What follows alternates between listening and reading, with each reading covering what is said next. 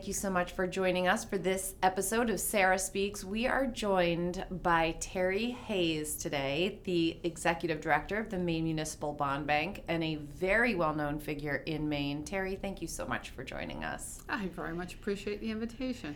So, no one really grows up to say, I want to be the executive director of the Maine Municipal Bond Bank. So, what is it that you did earlier in your life that has led you to this role? You're a well known figure, former candidate for governor, mm-hmm. been around Augusta politics a ton.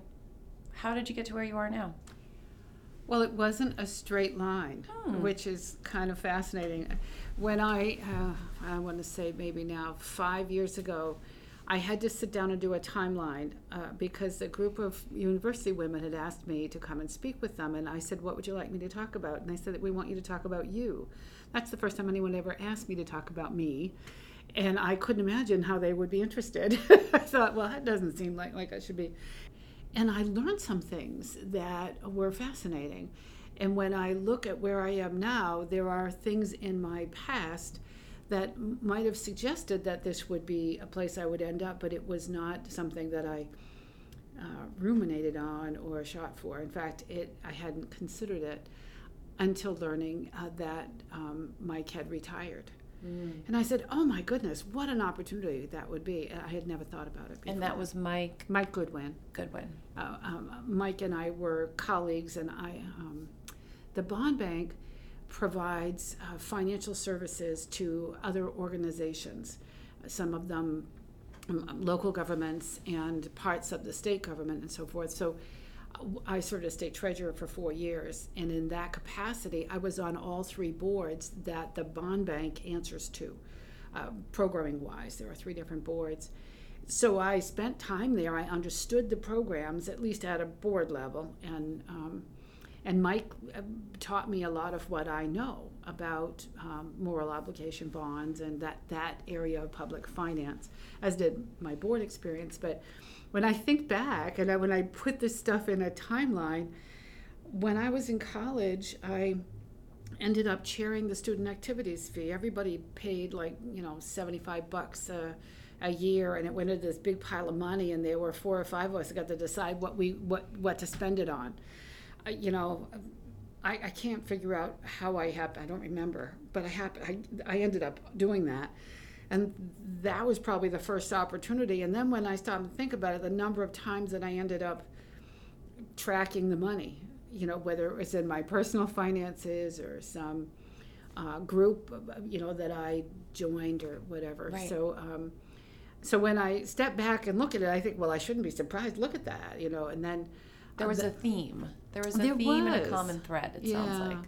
And the, the my experience in the state treasury role is really uh, um, why I was interested in the bond bank. I really understood what it did, and you know, I can say if you are in Maine and you are driving on a paved road, yes, um, you cross a bridge, yes, uh, you drive by any public infrastructure, yes. uh, meaning the you know, the water company, the, the clean water or water treatment plant, um, a public ho- a hospital, yeah.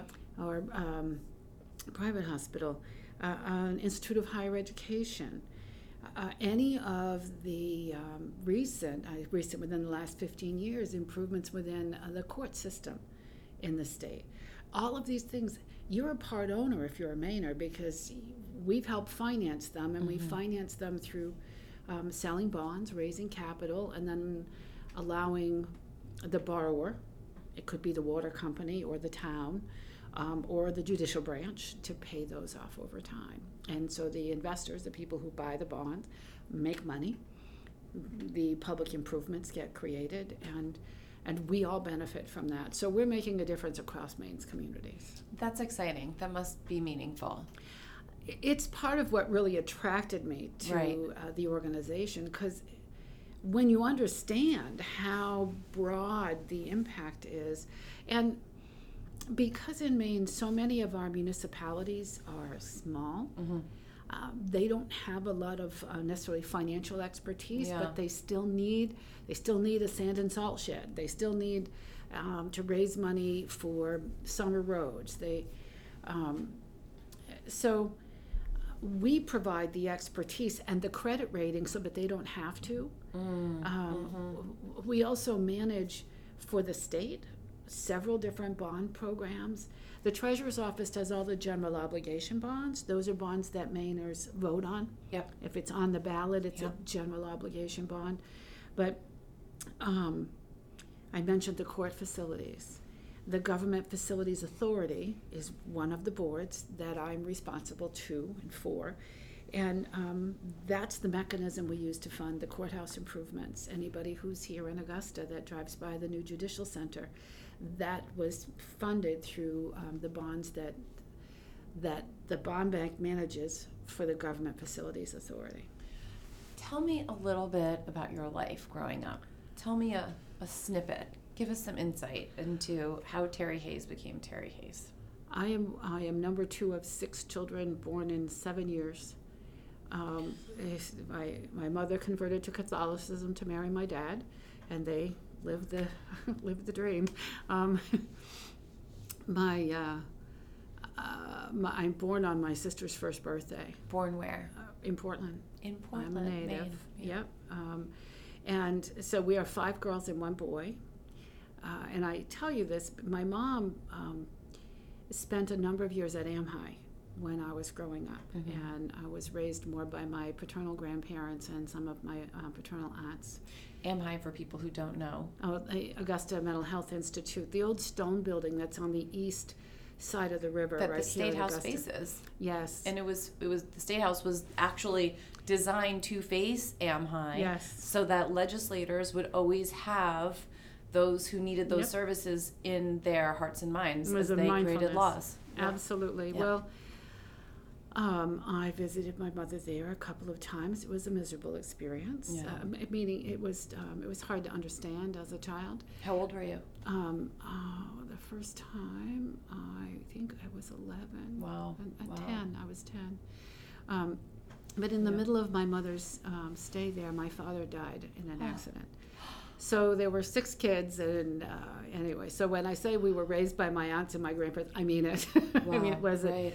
Uh, they weren't just babysitting. God bless them. So we, anyway, um, and that was, you know, I, I think probably for me, what was what I learned the most from that is how incredibly important family is. Mm. You know, I love my, my extended family, my not just my siblings, but my aunts, their children. I mean, Mhm. think about this because the impact on them. You know, their life wasn't normal, and it wasn't their parents that you know that weren't capable. But now they had cousins that were siblings. Um, right so it had a ripple effect. But the family was the safety net, and and so now as you know adults and grandparents. I mean, Mhm. my siblings, you know, my grandparents now. We're trying to make sure that our children and our grandchildren recognize the same importance, and without the trauma, yeah you know, uh, how do we cultivate that value system? So it's a big part of it. I mean, I'm a, I consider myself a Mainer at a cellular level. right I've traveled some, um, but I nothing makes me feel better than driving over that bridge on the way home. Right, you know, it's like I always beat the horn right when you hit to the middle of it. You know, um, and, and flying. I love flying into Portland. We can land over the water. Mm. I just think it's the beautiful view of the It is a islands and view. downtown and see bug light right absolutely underneath you and, yeah, know neat. it's just gorgeous and yeah and who wouldn't want to live here you know Yeah. so Yeah. um, i i you know we lived in greater portland portland south portland growing up and and i went to college at brunswick and i you know i've when for so many years i've heard people say oh we have such a brain drain you know all the smart kids leave and i look around and i think well what does that say about the rest of us i'm the opposite i Really? came i was born and raised in new york city okay in Greenwich Village. Yeah. Went to college in Massachusetts at Smith College. Came to Maine for law school at Maine Law Yeah. in Portland and never left. And I've had my whole career here. So see how smart you are See, I got here as fast as I could to steal a line from the fabulous Von Stinson, if you remember him, the former Uh-huh. uh, head of Maine Tourism. He was Yeah. always so funny in speeches because he had this southern accent and Yeah. Maine Tourism. He'd say, "I got here as fast as I could." So I was like, "Ron, I'm going to steal that from you," and I have. So, Tell me about when you first came to Augusta and started dealing with Augusta and Augusta politics and all of that because I feel like that's when we first met. It's been a while. I feel like we met in 07, 06, I was- something like that. I ran for the legislature in 04 and Yeah. I came in second to a nice man from Paris. Yeah. And then uh, we both ran again and I came in first in 2006. Um, but I had, for my first introduction, I, I was a social studies teacher. And um, High school? um, junior high. Well, Oh, wow. we didn't have middle school then. That's how old I am. It was junior high. Mm-hmm. When I, my first teaching job was in Oakland at Williams Junior High School. Okay. And then I then I moved up to Messalonskee for a couple of years, and then I went into adult ed, and I didn't go back to the classroom. But when I was a when I was a social studies teacher in the junior high. I gave my kids extra credit for going to the town meeting. We had more eighth graders there than there were voters and to teach them about i mean this is really you know democracy as at, at its basic level um, and I, I just loved it. Um, when i once i had kids and was living in buckfield i was on the school board for 13 years. When my daughter my oldest when at the 13th year she was in school i was on the school board. And the timing was such that the legislature was trying to find ways to save money and they weren't adequately supporting, you know, holding up their end. This was before uh, the referenda question, but uh, there were, I went up and testified in front of the Appropriations Committee because I was so frustrated. Everything I read, everything I watched, legislators were patting themselves on the back for um, not, well, I would say for not cutting the budget. They didn't do it, they made me do it. Who They- was governor at this time? Oh gosh, um, at the beginning it was Jock McKernan. So it was during the budget uh, Yeah. challenges. You may Yeah. remember the first state shutdown occurred yes. um, during Jock's second term, I think. Anyway, it was it was in the the 90s and coming into Mm-hmm. Yeah, the. yeah. I got off the board in 2004 Okay. so that was my last year. So, you know, I, I waited. I like to go last whenever, whenever, because then I can tie together the things that I really liked that other people said, Mm-hmm. you know, by way of adding emphasis. And, um, and you know, all the suits went ahead of me, all the superintendents, and you know, and I just got up and said, no, you can be happy about this. You're not cutting this budget, but you're making me do it. Yeah. Okay, and so I just want to make sure you leave here and you know that because it's going to impact education. You may figure it's not on you. Well, at the end of the day, you got to own some of it because you're making me do it. And after that, I don't know. My local rep asked me, if, you know, had you ever thought about running? And I said, hell no. Right. um, and then I went home and thought about it and talked with my husband. I was self-employed at the time and ended up saying, well, that looks like it would be interesting. And, and I did. I when I ran won, as a Democrat, I did. and you remained a Democrat for a With long. the, well, the eight years that I served, I Right. was a Democrat. I unenrolled after at the end of my my last term um, in 2014. and what made you unenroll? Um, well, I found that I had more difficulty with people who were allegedly on the same team than I did with people on the other team. Um, and that came down to uh, feeling like feeling heard. It's fascinating to watch it. It, it. You know, I and you see it differently when you're on the inside than you did. You know, and you can't ever go back to seeing it the way you used to see it Right. once it it just come there were there were some specific things that happened in 2010 at the election 2010 when Paul LePage won for the first time the legis- both bodies of the legislature were majority republican Yep. and i was the assistant leader working with Emily Cain um, who was our leader at, the caucus leader in the house at the time and i i witnessed and was party to some things that happened during the next campaign in 2012 that I almost walked away from the whole thing. I was so angry and so frustrated. Um, so I sat in the back of the room and kept my mouth shut and did my piece for, you know, constituent service is a big part of, serving course, in the of House, course. and, which I really enjoyed uh, and did that, you know, through my last term. But I I was in the process of separating myself emotionally from.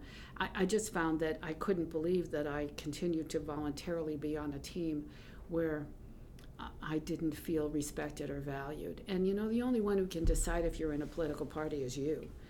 It felt very different from the beginning of my service to the end. Mm, how so?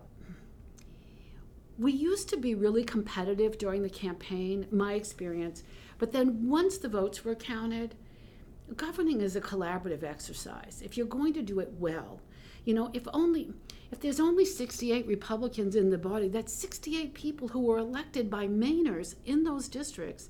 They they have value. They have opinions. They they ought to be included in the conversation. They can't control the outcome but we we stopped shifting from competition to collaboration and we just competed all the time mm-hmm. I- it's as if we were always campaigning Do you think that social media had something to do with that? sure Do you think that the larger national political landscape had something to do with that? yes Do you think that there's a cure for that? Can we go back to collaborating? here's the challenge Yeah. the political parties control all the rules. Okay, so is it possible? Sure. But we have to take responsibility for our politics back and say, hell no, I don't want to do it that way anymore. The reason I ran for governor is that I don't, I believe that you compete during the campaign. I was a job applicant. I had an 18 month long job interview with 500,000 people. Okay, I was inadequately persuasive. I did not win. I do not regret one minute Will of you the do it again? exercise. No. um, no, I'm more selfish now. Okay, now. you've heard it here on Sarah Speaks First. Terry Hayes is not running for governor. No, no, no. It's it requires a significant personal sacrifice in time. I learned a lot. I loved uh, doing it, but Maine's next governor should be considerably younger than I am. Hmm. That is my belief system. That how do you attract young people? You put them in positions of responsibility, and there's a really good headliner right there. Who is that young person that um, that has an interest that's willing to be a leader, uh, and for the better good as opposed to for personal. Um, I don't know. I, I can't think of the right word. Uh, embellishment or Mhm. whatever.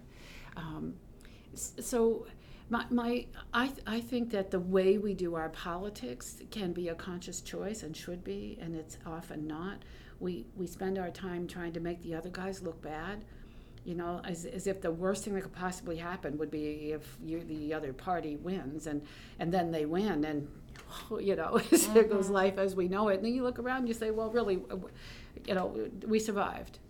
When it comes to the question of age, don't you think though there's something to be said for true experience? yes And so yeah where's that I'm 45 now and I still feel you're so much better kept than i am adequate, adequate inad- very inadequately prepared to run, you know, someone at 45 years old for an executive seat such as a governor, right? Oh. But what happened? Hmm. What what is the what's the sweet spot on age for those leader executive leadership positions? Do you think? And do you think it's different for women and men? Because it Oh, does take a- women along, uh, you know, on average, a longer time to reach. It, it those does, but positions. but I but it, but it shouldn't. I'm 63. I just Okay. turned 63 last month. Um, and but I am not that much smarter now than I was when I first. I mean, I, I understand more about the challenges, but I don't know anything more about the answers because the answers aren't coming from the person that got the most votes. It's coming from the people they put around them. Okay, that's the wisdom. It, it the most important question to ask a candidate for governor who's going to be your chief of staff? And who's going to be in your cabinet? Because if, if the person running for governor isn't smart enough to know that they're not very smart they're not nearly as smart as the p- people that they put mm-hmm. around them mm-hmm. and, and who's going to be willing to work with them? And that's the benefit. Yeah. and i don't think that there's an age with that or I, I think it would be difficult I think it was difficult, for example, for, for Paul, you know, to figure out how to work with the legislature if you haven't had some exposure. Paula and- Page. Paul LePage mm-hmm. in, you know, with, with that branch. I think he, well, he clearly found it very frustrating at times, just from his own comments. And for those who don't know and who are listening from out of state, Paul LePage was a Republican governor that was reelected um, for a second term and served eight years. Correct. Yes. So, and I served in the legislature for four years under former Governor Baldacci, who was a Democrat, Yeah. and four years under Paul LePage. Was there a difference when the Democrats and the Republicans were in charge as far as your experience is concerned, especially when you became unenrolled? um, Or were they both their own My only- special? I unenrolled at the end of my legislative service Yeah. and ran for state treasurer Yeah. as an, Independent. as an independent, as, as an well, really as a non-enrolled Right. individual because we don't have an independent category in Maine, um, but unaffiliated, unenrolled in, in either party, um, and and was only successful because of my legislative service. The legislature elects the state treasurer in Yeah. Maine, and and at that time, uh, there was a Democratic incumbent and a Democratic majority, but but the Republicans had enough votes, and I had enough relationships with Democrats that I could win, and did. Even though I think it surprised everybody but me, because I can count. I, I knew that you know it's kind of scary when you look at the Constitution and you realize you can become state treasurer, and the only qualifications are 94 votes coming out of the House and the Senate. That's it. You don't have to know anything about money. You don't have to know anything about managing it. It's uh, there's no other qualifications. So I was qualified. Um, you know, I say it that way, but I learned a lot. I was on the committee of oversight that oversees Treasury when I was in the legislature, and it, it was an opportunity to continue my service to the state and to people of the state of Maine, and I felt I had value to add, even though I was not. Uh, I was termed out. Maine has, uh, you know, uh, uh, term limits in our legislative service, and I, I was done because I came up against a term limit. So was there a difference in serving under the right. two I'm parties? Um, And when I say that, I guess what I mean is, was there a difference as a legislator, having served terms mhm. under the Democrats and then subsequently terms a term under the Republicans, as far as how the process went, how you felt people were heard, or do you think the process withstood, the legislative process withstood the management by both parties, or not to say who was better or who was worse, but was there a time in which things worked for the people better. better? Um, I would say yes. There, well, some leaders are leaders because they're elected, and some people become statespeople or statesmen when they serve. And um, I think we witnessed some statesmen. Um, I thought that um, Kevin Raye and Mike Thibodeau, in particular, um, Kevin was in the majority. Uh, Mike was in the majority in the Senate. Um, and when so these were two gentlemen who served as successively as presidents of the Senate, Yeah. and I would say in my dealings uh, with them, I felt that there was a difference. That there, uh, I was in the other party. I was in leadership for a portion of that time, and um, I, I would say I felt differently, which is which is part of what's odd. If I was serving as a Democrat, but I didn't feel the same uh, respect or relationship necessarily with leadership in the Democratic Party. That's why it's part of what I say. You know, look back and you think, well, wait a minute, what is this about? Our politics don't have to agree for us to have a strong working relationship and to demonstrate respect. You know. Interestingly, about both Kevin Raye and Mike Thibodeau, they're both small business owners. Yes. Kevin Raye makes Raye's mustard, Mhm. mean mustard, lots of flavors. Several are in my refrigerator as Yes. we speak. It's an ongoing theme at my house. Um, but Mike Thibodeau um, has a business as well, a shovel business, correct? Mhm. Manufacturing. and Manufacturing, yeah. makes shovels. Do you think that being business owners helps in your service to the people of Maine as a legislator? Do you think Mm-hmm. that that's a good perspective? Well, it needs to be part of the mix, but I'm not sure that there's a leg up. Um, I mean, I think that people who who made their career in public education bring value to the legislative process. People who, um, you know, who have been entrepreneurs do. uh, people who served in the military do. I mean, I think there's a the, the to citizen legislature. Absolutely, the broader the diversity, the the better the outcomes if we treat each other with respect and and value.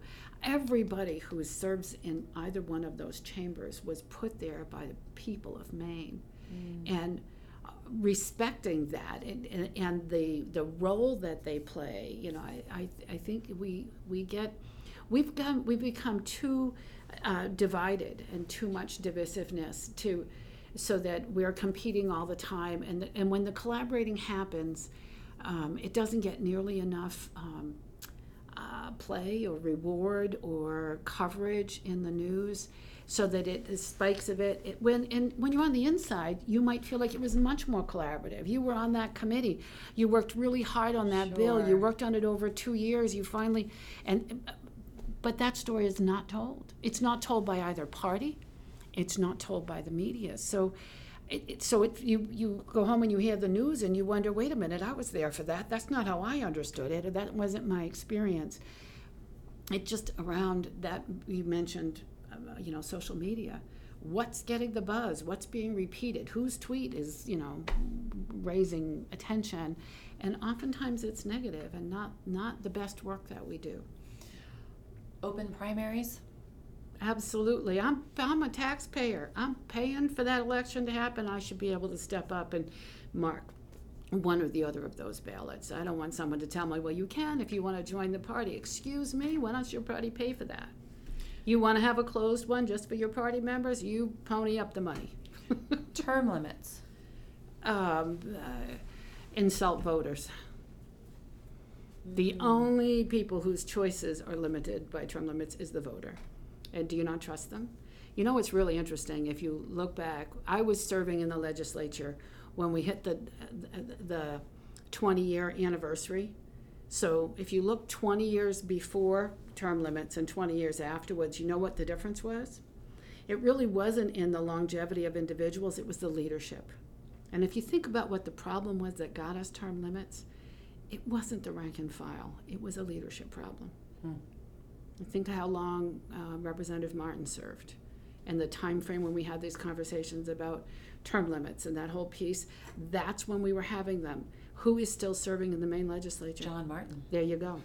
So, you know, I mean, I just if you just look at the data and say, okay, you know, I, I, we often solve the wrong problem. Interesting. Okay, and I think that we and could, is it because the problem is identified because of political? it's will? distorted part of it. It's it who is the enemy? It's that whole sense, you know, um, and because the parties make the rules. You know, why don't we have open primaries? Because the parties don't want them. And, and there are many more Democrats and or Republicans serving in the legislature that make the rules than there are people who are not enrolled. So it's a threat. If you think about it uh, economically, have you ever read any Katherine Gehl's stuff? I have not. Okay, I'm going to send you um, a, a link. Katherine Gehl is a businesswoman, I want to say from Wisconsin.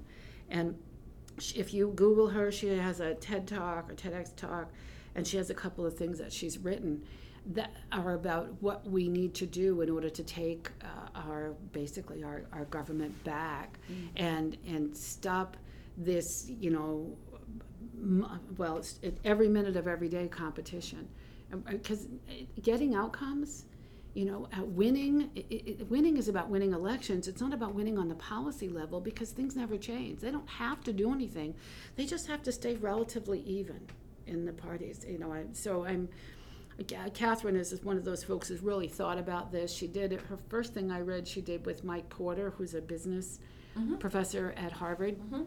On the the. On the economics of of political um, uh, the divisiveness and and how it it plays to the, uh, the the perpetuation of the party the two party system without having to generate any outcomes that the rest of us are paying for. So you're talking about kind of this concept of collaboration over competition. Well, it, it- competition during the election, there's no question Yep. about it, but it has a place. Once the votes are counted, you got a job to do. Yeah. It doesn't say you go beat up on the other guy, it says go get the work done. In interviewing women, collaboration and compassion and Mhm. understanding of a, a colleague or an opposing party or uh, anyone in your sphere is a common theme that's Mm-hmm. come up when I interview women in business. Tell me why you think that's something that women bring up. Why is that a common thread based on your experience? Hmm. Well, it it it might well be that more often than not, um, our voices aren't heard. That we're part of that of that silent. We're, well, I'm not terribly silent, but um, a- an assumption that that if you lead, I will follow, as opposed to wait a minute. Uh, we, uh, we maybe we see leadership differently, which is w- w- listening. You know, listening is a lost art. It, it, it is, uh, you, you can't collaborate with someone, if, and you can't even invite them to collaborate unless you're willing to listen to them. And oftentimes in our politics, we're not paying attention unless we're the ones talking. And I think women get that. I, I, I don't I don't know. It's not that no men do, but uh, there are more times in, in my experience, my life experience, when I felt like I had to take extra effort in order to be heard, which may make me more sensitive to those others who have difficulty being heard um, and not wanting to marginalize them, not wanting to leave anybody out. Everybody has a value proposition. It's just a matter of helping them find a place where it fits good, you know, and if they if you're elected you, you have the trust of those people who voted for you and you bring something of value to the table let's figure out what it is you know i don't and it just the other thing is it takes away the responsibility of knowing all the answers i know very few answers i know a lot of questions but, Right. but i don't know the answers it, it- because in many instances Note how I'm sitting here asking questions. Yes. But- but there isn't um, there isn't one right answer for most things you know? It depends is the start of the sentence and then you look at the variables. So eh, there's a value. I learned uh, in the legislature working on civility um, the, the whole and with the national institute for civil discourse that probably what i need most to understand with my colleagues is what's their political journey consisted of? Where did their beliefs come from? What experiences inform their perspective and their politics? And those are conversations we never had. Um, leadership didn't encourage them. And I, I desperately wanted to have those conversations in the legislature. To, you know, I remember saying to the caucus when I was the assistant leader, uh, the conservative group, the Maine Heritage Policy Center, invited the whole legislature to dinner.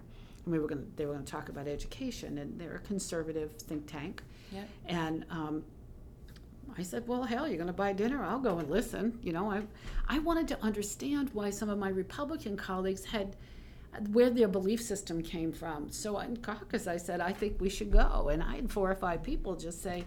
That's the no. That just gives them, you know, credit because you're there. And I said, you can't even be in the conversation if you're not in the room.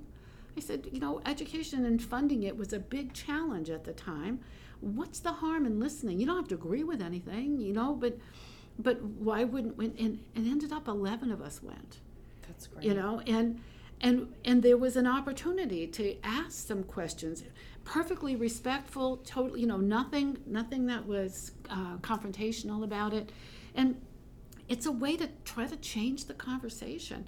If you say, well, hell no, I won't go, and, and you stay, then how does that help? Uh, you know, so I, I think that showing up, listening, trying to understand where uh, somebody whose perspective is very different, where did it come from, may mean that we can find a different solution, one that neither one of us anticipated to start with, but ends up um, getting us where we both need to be. You know, um, when we go into it saying, I know the answer, we're probably wrong.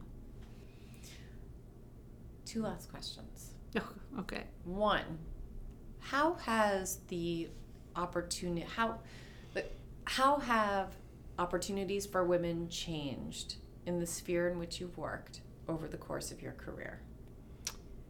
Um, my father, who died when I was 11, um, prior to his death, would be, he would say he'd sit us on his on his lap when we got our report card. We go over every grade, and he'd say, "You can be anything you want to be when you grow up. You just want to be darn good at it." Okay, and he believed that. He had five daughters. I don't know what.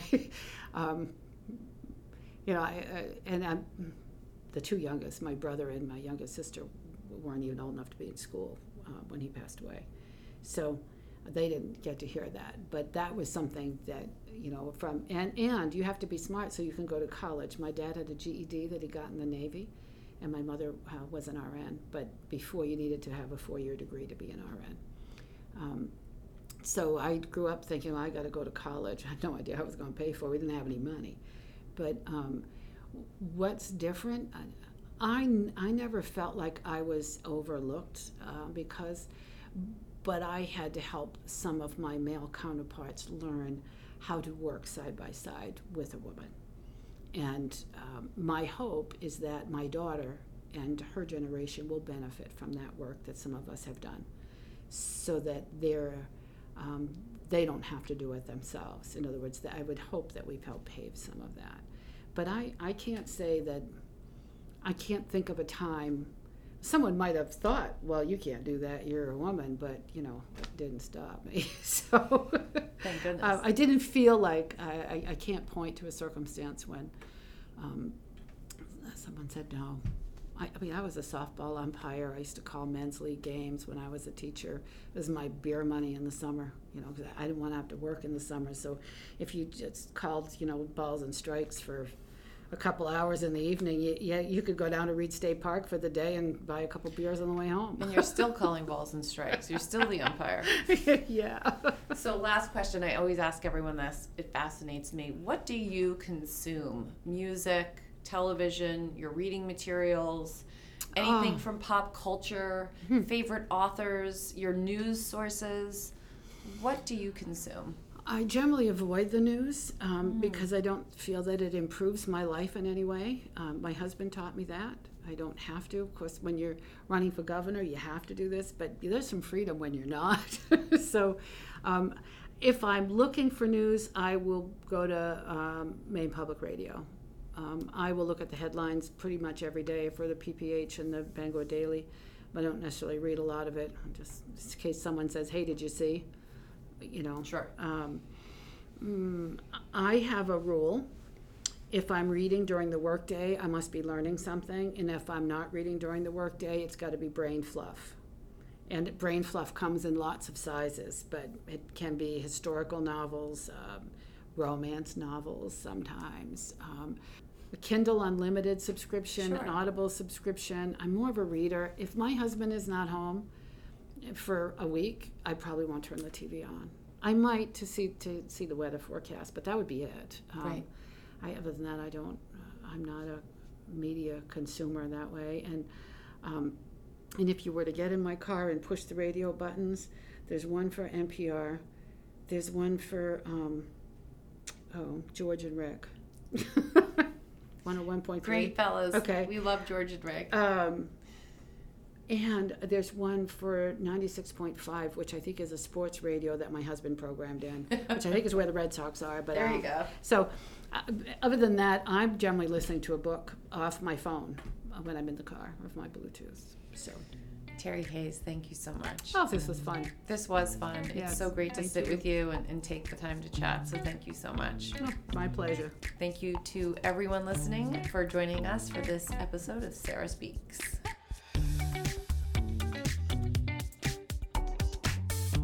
Thank you for joining us for this episode of Sarah Speaks, where we talk with women about business, not about women in business.